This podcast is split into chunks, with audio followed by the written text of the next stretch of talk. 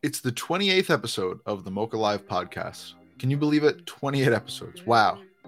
And we have a very special treat today. As you may or may not know, my co host, Colborn, who founded the Museum of Crypto Art, is one of the longest tenured and most venerated collectors in the entire space. His collection itself is the stuff of legends, but so is his passion for collecting equitably and widely. For ages, we've even mentioned it on this podcast a time or two, he's invoked another early collector who was running in the same circles around the same time, with the same kind of ethos a mysterious figure known only as the Druid. We don't talk a ton about collecting crypto art on this podcast, but when we do, we've got to pull out all the stops. Today's podcast is a trip down memory lane and back again, from the early days of crypto art collecting to the infamous super rare bands of artists Robness and Max Osiris, to the changed and still changing environment we have today. Colborn and I are indeed joined by, you guessed it, the Druid, all the way from Switzerland, for a great conversation about all things collecting, what it was like in the crypto art early days, how everything's changed, and more through the eyes of two really important figures in the history of all this.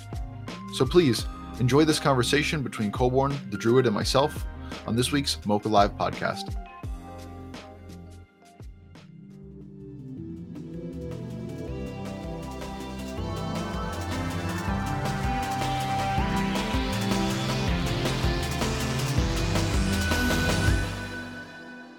Welcome, everybody, to this week's edition of the MOCA Live podcast. It is Wednesday, August 16th. It is 5 p.m. Eastern Standard Time here in Brooklyn. My name is Max Cohen, and I am joined this week, as I am every week, by the founder of the Museum of Crypto Art, Mr. Colborn Bell. How are we doing, Colborn? Super. Thank you, Max.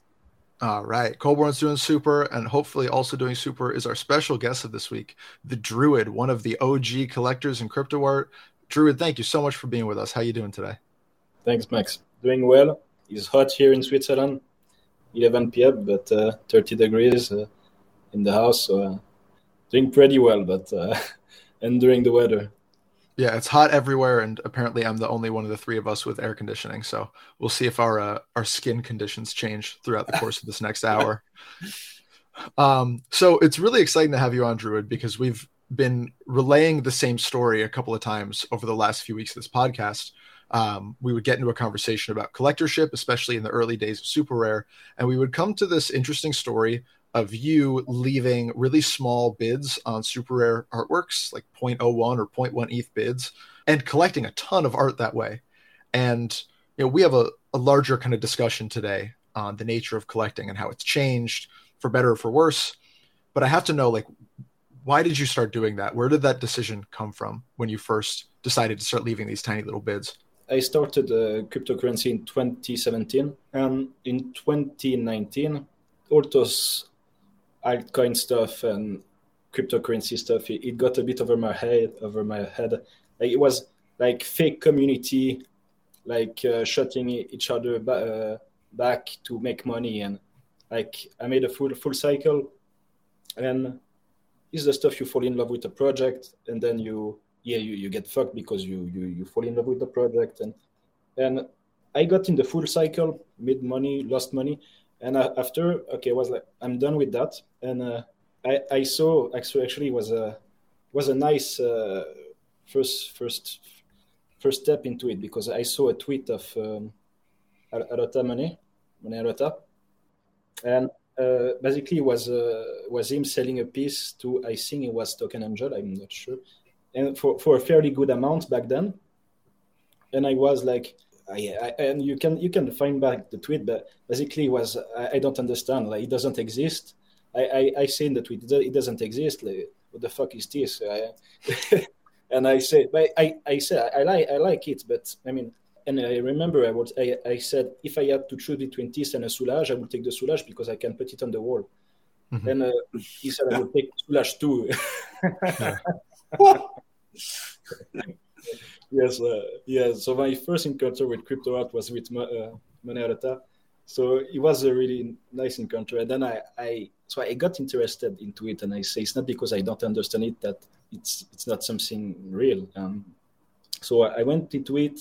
I joined the Super Rare Telegram, and I discovered a new a new world. And um, basically, I realized that uh, So there, there was those those artists that was make, that were making big sales, big for, for back then, and I realized that there was a lot of other artists that were not even getting any bids, uh, and I saw that on the Telegram, and they were they were congratulating the people making some sales. Because back then there was like I think four big pocket collectors. Uh, you can moderates, token angels, whale shark, and um, maybe Seb. Yeah, yeah, yeah. So, some others, but it was very limited. And basically, those those collectors they had preference. They, had, uh, they liked some stuff, so they were buying those kind of stuff. And in the market, there was a lot of different type of art already available, and all those artists making this type of art, they they don't they didn't even get any bids on their work. And I say mm-hmm. that's not fair. Like it's not what you like, but it's still good work. It's still it's still a nice work. And so I say, you know what? I'm gonna I'm gonna show them that uh, someone see their work and uh, that their work is appreciated. That at least the, someone see them. So that's how it started. I, I say I don't have much, much money on the side, but you know what? I'm gonna make sure that every artist that never received a bid, you're gonna you're gonna receive a bid and note that someone like his work. Well, that's interesting because like you got a lot of flack, I think, for that decision, right? You, I mean, you sent uh, an artwork um, to us when we kind of t- were talking about the conversation about yeah. it was like a lot of tweets that were pretty upset with your with your tax. Uh, Colborn, I'm wondering. But when, I feel like first... I feel like. Go ahead. Go yeah. ahead. Yeah. No. no. I was just gonna say, like, when did you first kind of like encounter the druid? Like, what was that? I, I mean, I think right away. I think right away because I took a lot of inspiration from the methodology. I remember going and just dropping like point one, point one, point one, point one, point one on just anything and everything that I liked, artwork that was two years old that had never had a bid on it, just to like show a bit of appreciation so that the artist could feel seen. And I was shocked. I would wake up to uh, emails like, you know, congratulations, you just like purchase or, you know, this artist sold you this work. And it was like 10 of those a day. And it was, a, it was a really good feeling because then like you jump on Twitter, there'd be a message, you'd start a conversation. They'd say, like, how did you even find this work? I'm like, I love this work. I'm shocked nobody else out there had even seen it. And it was so nice because it was like very low stakes and low pressure. And for whatever reason, you know, the, the couple people that he mentioned, there was a lot of fighting over the same things, right? Whether it was, uh, you know, like XCOPY or a lot of money I don't even like I, or like the Trevor Jones pieces that were on Super Rare to begin with. Uh, I feel like that's kind of what was was pushing things a bit higher and higher. And you're saying that was being fought over by those four kind of collectors, right? The whale sharks, the moderats, etc. It was like whale shark, shark moderats, and token angel. And it's like, why would I ever want to get into a bid with these guys, a bidding war with these guys?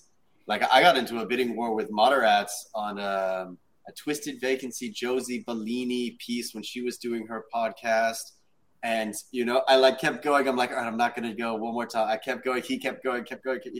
And then at the end, he sent me, uh, he sent me a piece of like a kangaroo in a suit making this motion. I was like, that is so rude. but it was funny. It was funny. Druid, I'm curious, you know, after you started doing this, and, and Colborn, I suppose this applies to you as well, with these very small bids on artwork that wasn't necessarily being put in the spotlight at that time like what kind of a reputation did that give you within crypto art so so first so i had um, i had some rules for doing that the first rules was to bid only on artworks that uh, were um, in the hands of the artist so i never sometimes i made a mistake but uh, the, the purpose was to not bid on artwork, uh, some art that already have been sold to uh, collector. So it was always to bid on some uh, work of artists that never made any sales, never got bids, or maybe made a sale or two, but it was like they, they had nothing. So that, that was my role. So I think is how you differentiate also the, I don't know, it's not the respect, but yeah, where you put the limits. Yeah, the, the thing is, at first it was really low bids, and it was really like it was the like calling the the, the dream ma- the dream magic and stuff like that. And, and um, I remember I saw a, a Telegram message of uh, Usamond, and he, he, said like, "Man, to, those uh, those five cents beats they are nice, but it's a, it's a little low." And he's like, "I like I'm gonna accept one or two, but if it will be two or three dollar, it, it would be better." Was say no more, and, uh, and uh, yeah, he, he, he started like that, and after it didn't the the hate, if I can call it like that, it didn't uh, didn't start right away. It started when I in a, what I started to to make to get to get uh, uh, art piece and not not a little, a lot of them, and uh, those people got angry and um, asked for asked to, for me to get banned, and uh, Akatao was very angry at me because he was a, one, one of the only uh, artist at the moment that was making uh, sales, big sales for the time. So he was getting very angry because he was attacking the reputation of, of, the, of, the, platform and the artist and some collectors to Jimmy and, and others like that were very mad at me for, for doing that and saying that I didn't respect the artist and that uh, yeah they, and they were asking to to ban me and there is this message in the in the the, the art piece that I, I send you the, the link to and you you see all those um, those phrases from the telegram group and the discord group. And uh, i think it was zach that say well uh, we cannot ban him because some some artists are selling pieces pieces to him. And yeah they, they really got uh, very angry and even insulting um, artists and say if you sell to this man uh, if you sell to the Druid you you will never sell any more piece to a higher price to anywhere anybody else. And also to to me uh, if the, all the piece you buy nobody gonna ever buy them because it's, it's like they they are worth worth nothing anymore um, basically it, it was a lot of hate and I think if it will have continued, like I will get, I will have get a bit. Uh, I would say, okay, it's enough, and I, am gonna stop because it's not fun anymore, and because I didn't see the, the good the good side of it too. Huh? Because back then, you have to remember back then, every bid you you putted, uh, the art piece went directly on the front page of Super Rare. Interesting. So that, that was the the imagine like they were getting like 10 bits per day and me i was putting 100 per day so so people were starting to make their their shopping based on the bids I was making. And I remember, I remember some message of Goldie saying, I, I make my, he's my researcher, he's my personal research, researcher. And uh, that was quite a, a, bit of fun. So, yeah, he, he was that. And uh, the, the, the, the, guy that really like pushed me to continue and uh, made it fun for me to, to continue, he was Robness. And Robness was the, the only one that came, not on the only, there was Max too, huh? but Robness really uh, came in the telegram and said, yes, the, the Druid beads is the, you have to respect the Druid, is the Druid way.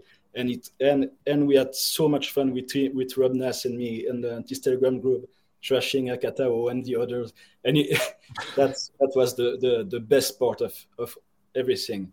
It was it was really the best part. And yeah, yeah, big heads up to to Robness. He was uh, he really he, re- he really understood what I was trying to do. That I was not trying to destroy the artist, but trying to give them more visibility. And yeah. Because back then I never, I never thought that I would sell a piece. I would I never thought I could resell a piece. Uh, when I bought a piece for one dollar or five dollar, I never thought I would ever resell those pieces. So um, for me, it was putting money money away no matter what. The gas money, the I think was Zach that say, well, he's putting so much bids, bids he's losing a lot of money in gas. it's true, but back then he was he was costing me two or three cents to put the bid. Now sure. it's ten ten dollars. Yeah, I'm like I'm I'm looking over that art piece now, right? And it's like you get a lot of shit from Hackatao, you get a lot of shit from you know Hidden Forces has a something in here against you. Um, Carlos Marcial comes to your aid. That's kind of nice yeah. to see. Um, interesting artwork, interesting story. Yeah, yeah. I made this at work because it was at the end of the a bit of the end of the cycle, and I say, okay, it was it's a bit of uh, a, is the is a bit of the my story uh, behind behind this artwork. And Robness saw it and he bought it, so it's quite fun too.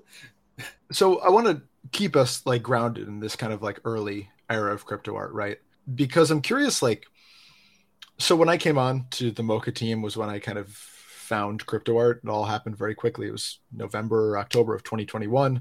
You know, I had Colborn you and I had Renee and I had the whole MOCA team to kind of help me develop this like perspective um, of just what was going on and what was important, etc. And I'm curious, Colborn, maybe you can start us off, but like when in these early days of crypto art, right, where people were leaving and accepting one, two, three, four, five dollar bids on things, how did what, somebody get their bearings on like what was going on here? What was the process of figuring out who were the big collectors and who were the artists and and what was actually taking place? I mean, you know, we were getting our bearings from each other right? I had no idea what was was going on, but I would for sure see those bids that he was dropping, right? And those were the clues, those were the breadcrumbs because the system was so simple. It was just a timeline, and all you could do on your side was put a bid in, right? And that would bump it to the top of the page. So you'd see everything that was getting bids. Um, but there weren't like reserve auctions and there was no timer. Like the Coldie method was generally accepted somebody would announce that they were going to accept something and like wait 24 hours and, and that would maybe sometimes spark a bidding more but a lot of the times you know there you weren't to see more than one bidder on an artwork and you know i think a lot of that that magic we've we've certainly lost like it was the big clues of course were who were the artists looking at right because i didn't trust the money you, you can't really trust the money you you have to trust like who the other artists are taking and spending their money on. Now it's interesting to to think about kind of all of crypto like network effects, but also crypto art, how like the early participants, a lot of the early participants who were successful still continue to be successful today. Um, and that's you know that is kind of like an effect of the money, but back then back then the only fact to, that you were in super rare for an artist, it was already an accomplishment. So you didn't have to search for long. You just had to take what you liked because it was already the, the barrier to to cross. I mean, uh, yeah, it was the curated platform, right? And that was the curated art. So it was representing something that was, you know, apparently like the best of the ecosystem. This as opposed to say like Rarible Rarible was way later. It was just like known origin maker's place. It was way later. It was after the second ban of. Uh, Robness and Max. Max was the was the one of the first. I think it was the first piece I got. It was a Max Osiris because it was the first uh, the first beads I potted. It was uh, five cents beads, and Max accepted the bid, and everybody was like, "What the fuck? Why you do that?" Because Max back then he was making some sales. He was making some sales, and he's, everybody, uh, why you accepted this bid? And he said, because I like to to share my work with people that enjoy it. And I and I say, okay, this for me is an artist. Yeah. He, he's not doing it only for the money. Of course, it's important. He's not doing it for the money.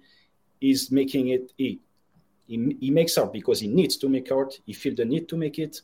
He's living. He, he, he lives for that. He lives for for his passion, and he's he's he's sharing his work with people no matter how much they can put. Like if someone likes some piece, you're gonna find a way to. You will be able to to find a way to get one one uh, a piece of uh, from him.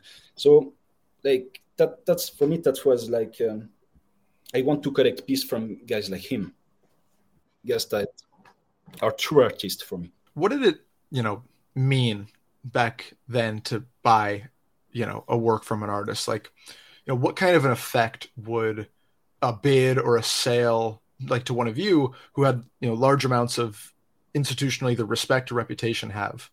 You're talking about somebody who had, you're talking about somebody who had never made a sale before. Well, just in general, I right? mean, like it was just different. It was just different. It was like those social connections were forming, right? So everybody was kind of like getting to know each other, who these people were, what their intentions are. I mean, at the end of the day, you know, being in crypto long enough, you have to know to like tread lightly whenever you start to do something new with anonymous individuals, right? You don't know these people, you don't know what they're doing, but you can, at least the artists, you can see their output, right? So that is more of a basis for like, and then you start to understand like who, who fucks with who, like who is in this camp and who is in this camp. And, You know, what are, are their motives and, and their objectives? And I think you, you we used to talk, at least personally, I used to talk way more to the art, uh, to the artist back then. The collectors wouldn't talk. Yeah, yeah. For the most part, the collectors would not talk with one another. When I first met Max and Robness, and I found their mentality, I stopped buying art only because I liked a piece. I started buying art because I liked the art, the artist. So the artist was the art for me. And even if I don't really like the, the piece a lot, I was like, no, man, this is made by this guy that is just a, a machine, and I want this piece because it's uh, I, I want to support this mentality. So Druid, I mean, if you were to take the Druid method, so to speak, and apply it to today, right? If you were to do the same thing on Super Rare, or maybe to go to Tezos and do the same, like, and maybe you have already, but like, what do you think the reaction would be from the artists? Do you think it would still be that kind of I don't know, that half disdain, half appreciation of people who are just being seen by you? So in Super Rare, you, you could not do that anymore because the, the gas is way too high. Mm-hmm. Uh, on other platform, there is way too many people. It made a lot of noise back then because it was it's it was a family, a little family. Now it's a fucking city, and it was disruptive. It, it made a lot of noise because it was a little community. But now it's so crowded that it, it will not make that much noise, and it will just be looked at spam. You will not make the difference. Um, you could make that on Tezos blockchain, but there will there there's no incentive to, to make that because yeah, it will just be seen as spam. But uh, yeah, I, I I now I, I prefer to buy piece on, on Tezos blockchain for, for my parts because of yeah, it's more accessible. You can buy, buy pieces that are not that much expensive and not spend uh, one hundred dollar on gas. Colborn, what is it like compared to you know a couple years ago? Like making relationships with artists at this stage, harder, easier? It's way more. It's way more difficult. He's right, and it's like when you're a family, you you know everybody and you know a lot about everybody, and it, and it feels very close, but when it's this big, I, I find it's like fewer and farther between that I meet somebody that is in the space for similar reasons that I got into the space in the beginning. Right. And, you know, there's people over time that like have emerged and I, and I respect and reach out and like let them know, or I think are incredible digital artists. Um, but something about that early mix of like you are in crypto and you are a digital artist is just a person that I'm going to be very interested in because you know I'm in crypto and I just like the expression of these things. So I, I find it I find it more difficult, although I find myself on the other side also more friendly with collectors. So, and that's just by proxy of getting to know each other and the thing kind of happening and like being in that place at that time. And whereas, whereas once you felt like you were in competition, well, suddenly it is familial or more friendly. Yeah, I mean, Druid, like, do you still have do you still like maintain these relationships with all of these artists and collectors who you are kind of within this situation you know together with in you know 2019 2020 whenever this was or like do you find those being supplanted by you know the years that have passed in the middle? Because it does seem like there are, uh, from my perspective, there's a, just a dichotomy, um, an, an, exclusive dichotomy, right? There's less nuance about like the year at which you know crypto art blew up or at which you know various nuances changed. It seems like there is this very hard divide between the early crypto art undefined but undefined like time wise but defined in terms of ideology and then modern crypto art which same thing. It's right. Uh, we don't know when it starts or when it ends, but it has like a different ideology. Do you find yourself still prioritizing and maintaining your connections to those who are with you in the early stage as opposed to those who came later? It's true that Colborn said that back then it was more difficult to make. I, think it was more difficult to make a, con, uh, to create a relation between collectors than a collector and a, an artist and since it was this a, very small family and i think there is this family still exists. You just have to to to see uh, between the lines. Is, still there.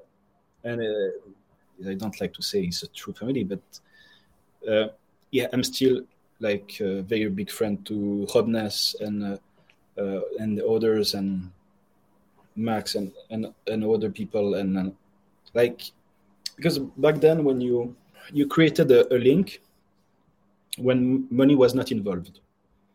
So that's a big part of it. You bought a piece because you liked it, not because you wanted to make money, because you never thought you would be that crazy that you could make money out of this. That's the big stuff. So you bought something because you you you you liked the guy, you wanted to support him, and there was no idea of money involved. So that that's a that that's create friendships. And for example, I have the story of Brendan Walsh. He's a the OG artist in Super not that well known, but he, he, should, and he's making a lot of uh, poetry now. And he told me, uh, like one one one year ago, like you know those ten dollar bids you you made back then on my uh, on my art, and I accepted. Well, I, I he was he was um, he was without a house back then, and he, he told me that he could not afford to go to a doctor and that this ten dollar bid it allowed him to uh, buy clove oil to um, to kill the pain in his teeth. And I was like, yeah, I got the. Like, he made me cry because he was like, you have this kind of impact of people, even even if it's not thousands of of dollar, is you can have some impact of, on people, and that was just amazing to to hear. That was an amazing uh, story he told me, and yeah so so with those kind of things you create amazing friendships amazing friendships. And of course they still exist and there is still this family. Brandon's is one of the most incredible stories max. If you don't know it we, we should like try and do as much as we can to profile it because it is just like a true crypto and crypto art story um, and somebody that is like so bright so intelligent sees so much uh, we have his piece, uh, Carstens coin, in uh, the Genesis collection. Uh, c- could you tell the story? And I don't, you know, that's that's really their story to tell. I can tell the story of Karsten coin, which I think was the who was is, was it World Bank? Yeah, it's the the World Bank guy. Um, yeah, he's got a. I can find that for you. Yeah, yeah. I mean, you know, Brendan. Uh, you know, it's it's a it's a it's a bit of like a cheeky piece of satire. That's the one that he wanted, you know, to be in in the collection. The Bank of International Settlements. Yes, Carstens. BIS. And I think it's when they said, you know, crypto will never be anything. The Bank of International Settlements will always be this. And he wanted to kind of, you know, he he did a project called Banksters, right? In which it was a PFP mm-hmm. project, but it was uh, showcasing all of the financial crimes from all of the major banks. He's very well like read and researched on you know like the the way the global financial system truly operates and why there is a need for new money and he comes from a background where he had very little growing up was you know consistently homeless um, and educated to himself to a point where he could like see so far and wide and it was just you know the I I would love I don't know if Brandon's out there and listening we, we would love yeah come on the podcast Brandon. I'm not sure but I, I think he's the first that made poetry and, and super his poetry is beautiful. Yeah amazing piece amazing amazing pieces. And not enough people see see it. And you can, you can still afford uh, a lot of uh, Brandon work for pretty cheap huh? if you can have a lot of OG OG work for from OG artists from from pretty cheap if you, if you know where to look. So uh, you need to support those guys. Well, it's such an interesting topic this idea of like og artists because there's now these two camps there's like these like vetted og artists that have again like much bigger names right and it's like you know the, the Dmitri Cherniaks, the Matt Kanes, the XCOPYs, and then there's this whole much larger class of also crypto art OGs who have every claim to that same title, who just simply don't have the notoriety, right? The Brandon Walshes of the world, who I, I think that it would kind of just rubs me the wrong way is when people point to the OG status of a certain crypto artist as being the reason to purchase a piece or be interested in their work.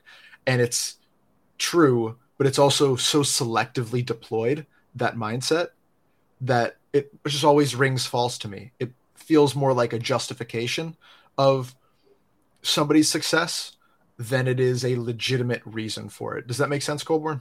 Yeah, I, I can understand it, right? But you, at the same time, you have to realize that in order to arrive at the place first, you have to be thinking and participating in a level that is abnormal to begin with right? I think in order to have arrived at the position as early as a lot of people did, they were thinking so far ahead of what it means to create digital art, of what a market for digital art means, of what like cryptocurrency, how it can empower them.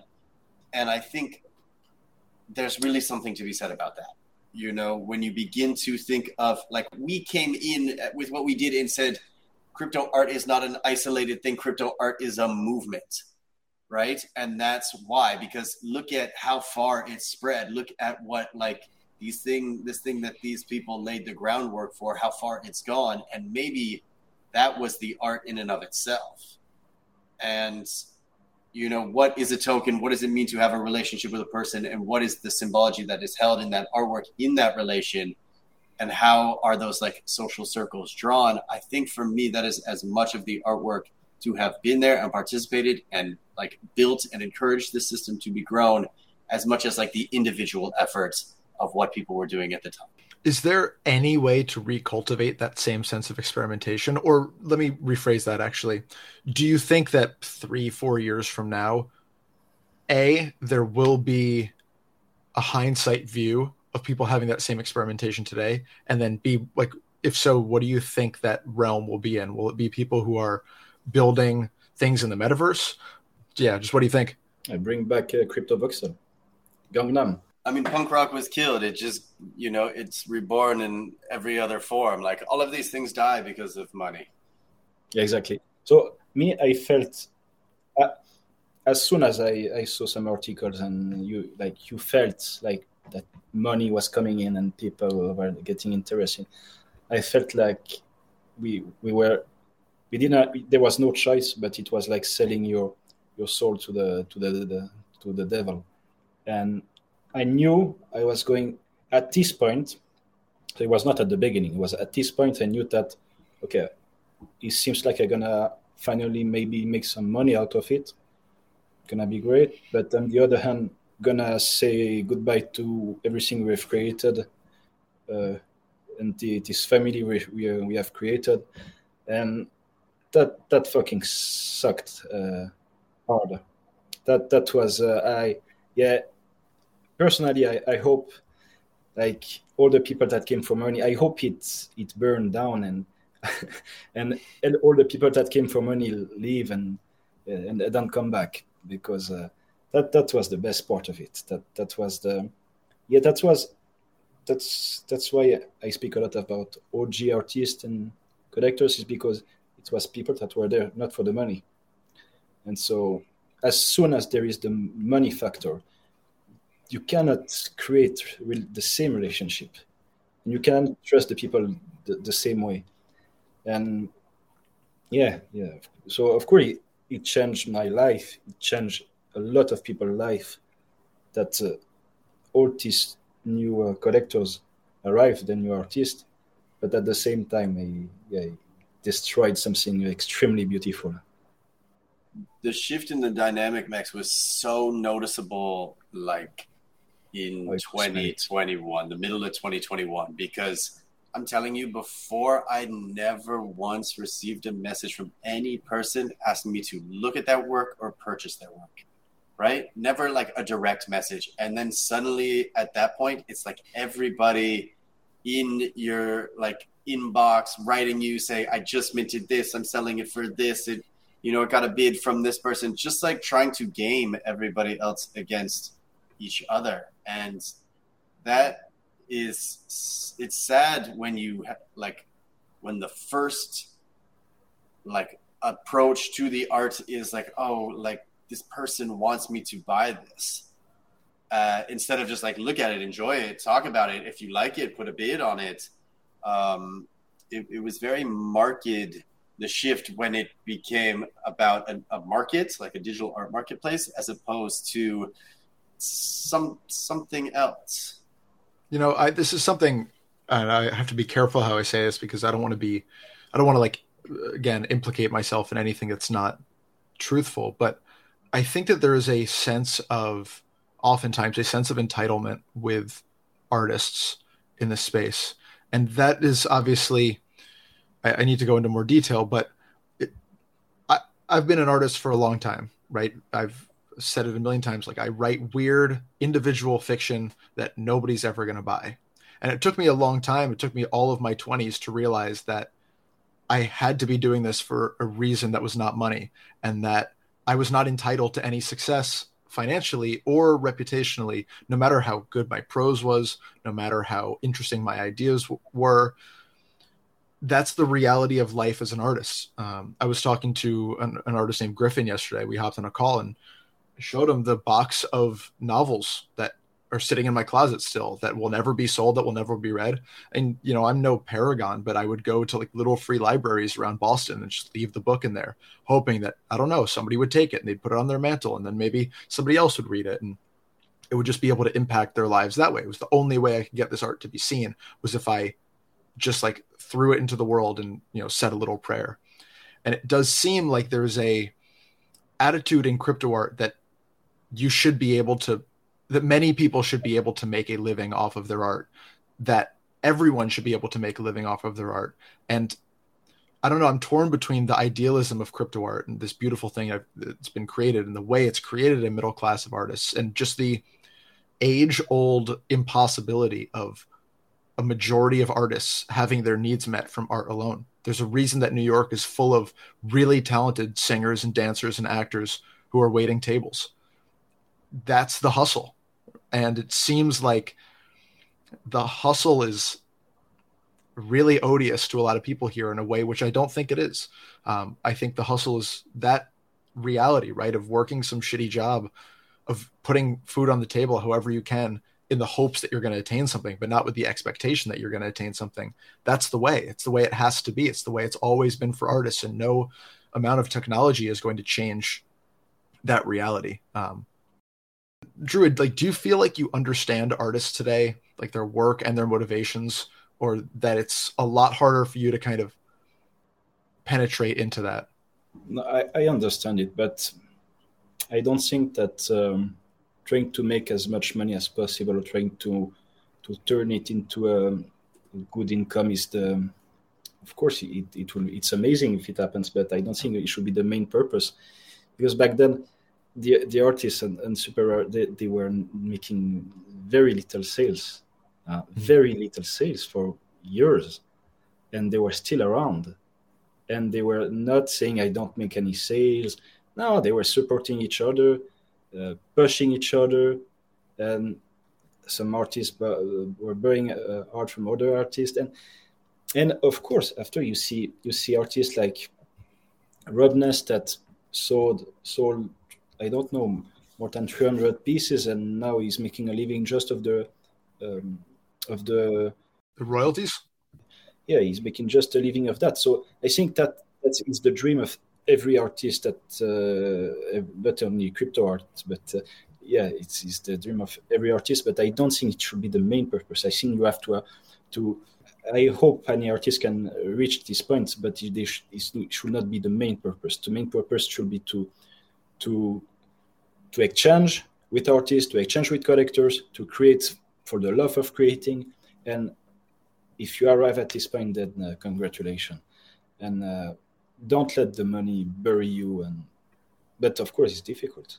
I mean look it's a good point too because like in in the early days there were artists who were selling for whatever 500 a thousand dollars. It was a lot at the time and nobody else was really doing anything.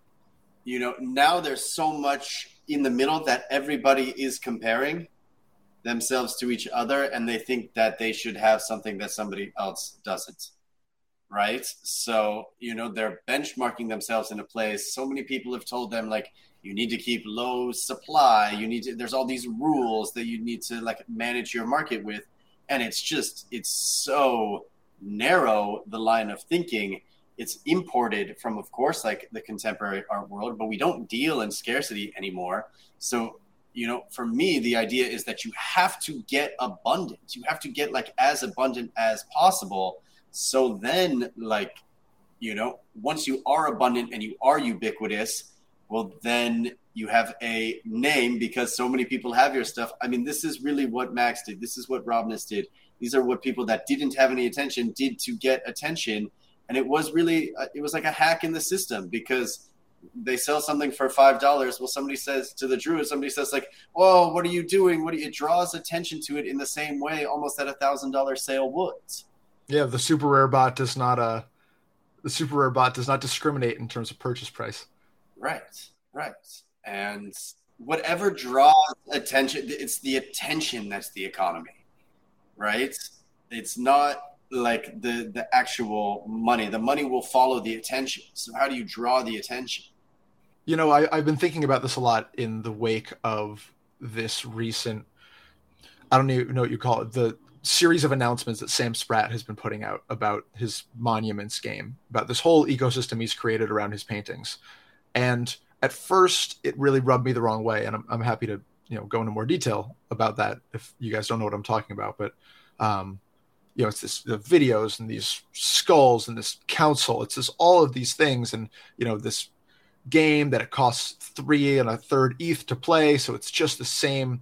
I don't know, the same ecosystem that's rewarding either the most connected people in the space or the wealthiest, and it's not actually being subversive or interesting in any way. It's just another, again, like money game for the top, whoever many people to play in the space. And I, I was really kind of not upset, but put off by this because I think that he's a brilliant artist. But like you said, the attention, money follows the attention, right? And like all you can do is grab hold of the attention while you have it. And I think like exploit it to a certain extent. I mean, I, I think one of the things that is the subtext of the conversation we've been having is so many of these artists who may have had a name, a huge name and like huge sales back in you know, this kind of early days, that attention is always going to be fleeting.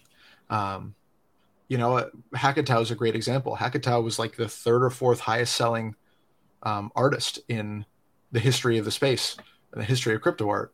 And yet, where's the buzz for Hackatao anymore? Where's the, you know, the people searching for clout from Hackatao?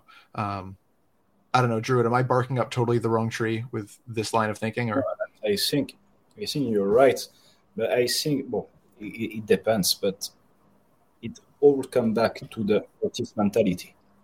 It all come back to that. You, I, I don't think you will never see a Max or Robness die because they they have something, it, it, and they are not like uh, he's not um, uh, monkey pictures a guy. Uh, it's uh, it's real dude that have uh, like a they are unique. They are a piece of art, and they will never die because they are special as an individual and that's the kind of uh, artist you want to be i think you want to create something special you want to create because you need to create because you feel the need to create and back then I, back then yeah I, I I saw the difference. I think I never bid on Hackatao work because of how he responded to the, the first bids I, I putted uh, back then. And uh, yeah, I, I, never tried to, to get a piece from artists that had, for me, what I call the bad mentality, which was trying just to sell more work at a higher price, try to limit the amount of work. Yeah, I think for an artist to be successful, he need to he need to trust himself and work on himself, but not only like on, on his on, on, on who he is as an individual and. Uh, yeah, take example of Max and Robness. Well, it's just like I think those two individuals and others like are very emblematic of of where we have to go as a society, right? We like we have to be smaller, quicker, lean, more productive, like responsive, scrappy, you know, creating with like found different digital artifacts. I think there's a, a spirit and a mentality of like what is next and it's it's so visionary forward thinking that it's incredibly misunderstood and underappreciated right? And we just got piled on with like a bunch of like weight that was pulling us back. Anything that came after kind of just pulled us back into this status quo when we were looking for escape velocity.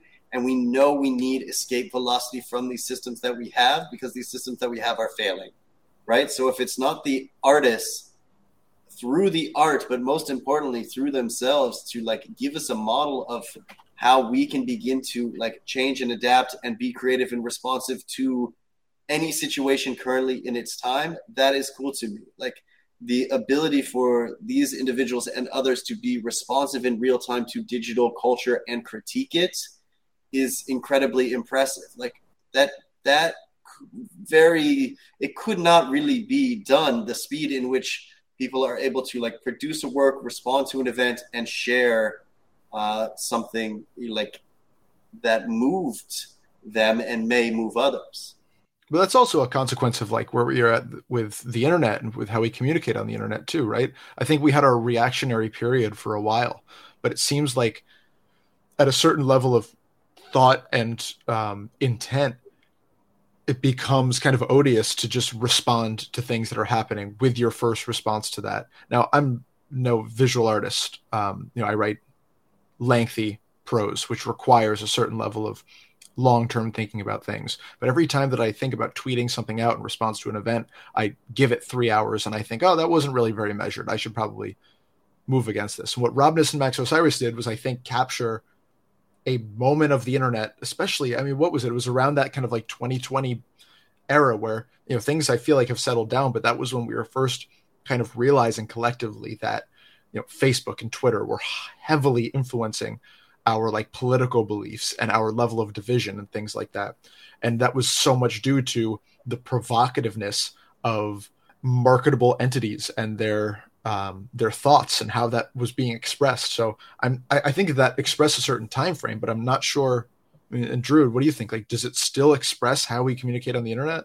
If you're an artist and you look, you look at both of them, they did like they were they did so much um, counter counterproductive things that seemed no, at least that seemed counterproductive uh, and always pushing uh, the limits you know? They, they were always pushing the limits. Super was saying you cannot you cannot upload more than four pieces per week.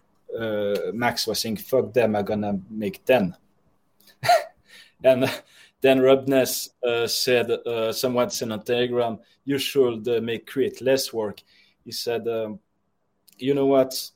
He sent me a message at five in the morning. You know what? I'm putting all my works at five buck, uh, and I got 30, 30 Robness work. And because he said, because I want to start something new, I want to to to to get uh, this uh, to, to, to, to sell out, and so I can start something new. And and it it it, it went to the complete opposite to what other artists and even super rare was telling them to do. this every time they were doing the opposite. Uh, and they got bad tw- two times. And uh, the, the, I don't remember if it was the first or the second, but I, I even made the change.org uh, petition to bring them back on super rare. Yeah, and, uh, yeah, it was. Uh, every time, every time, either Max or Robness, every time that it was the something was the norm, they were saying no, and I'm not gonna gonna do this way. I'm gonna do my own way and I'm gonna gonna push the limit and it, always too much but just to just to you know just enough just enough to get banned too. We uh we have to go in, in a couple of minutes but i'd like to just ask both of you one final question. Colborn maybe you can start us off. I'm just curious like do you have i don't know one dear memory of collecting whether now or in those early eras? Like is there a moment that kind of like speaks to you as saying like this was emblematic of what this was? I don't know. Maybe the druid can answer that.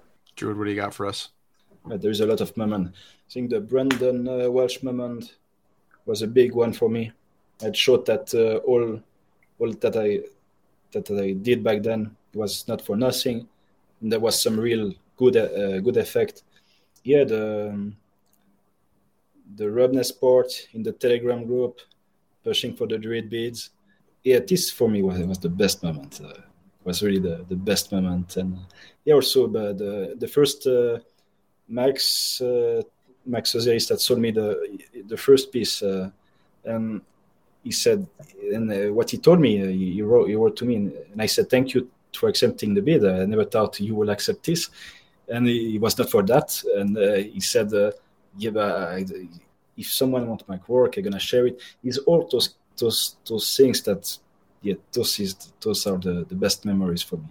I got, I got mine. It was you know the first solo show we did was with an artist Light, uh, kind of underappreciated artist. Was kind of having his moment. He was in Santa Cruz uh, mm-hmm. Bay Area. He was a community manager, kind of a tech firm, and he really I think just embodied like the spirit. He was super welcoming, super open um, wanted everybody to learn about like what was going on and and he was creating beautiful art so you know we we said all right like let's do our first museum of crypto art solo show with this individual.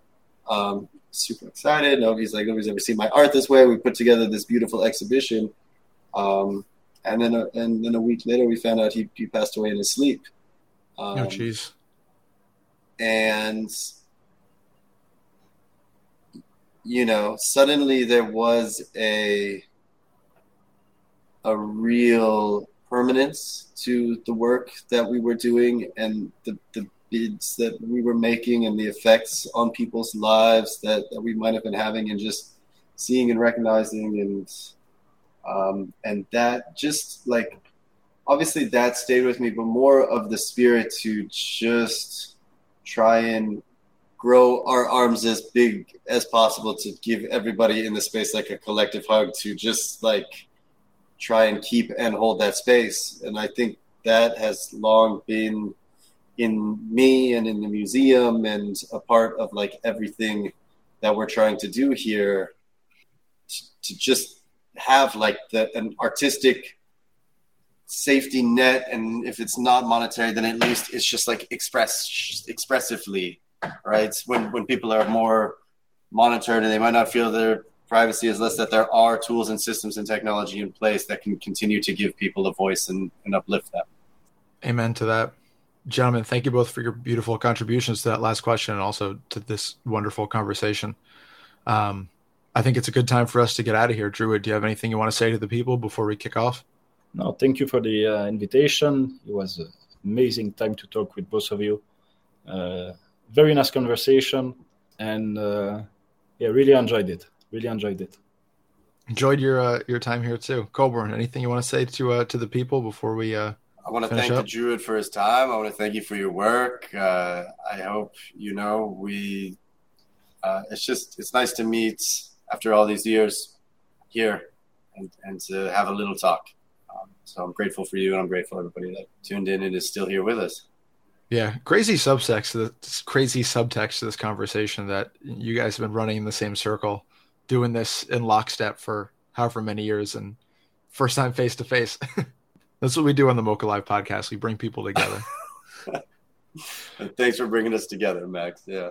Yep, bringing you guys together, bringing audiences together, bringing all of crypto art together. That's that big hug you talked about. Exactly we uh we will be back next week at 5 p.m est please join us then um otherwise thanks so much for being with us have a lovely rest of your day and uh i don't know give your local crypto artist a hug uh, see you and uh, spread uh, the druid bids druid bids yeah druid someone do the druid method all right goodbye everybody have a nice day Big thanks to the Druid for coming on to have this lovely conversation with us. Big thanks to Colborn Bell, as always. And thanks to all of you for being with us. Additional thanks to Julian Brangold for his title music and Dave Fox for the intro tune. Lots to be thankful for, as always.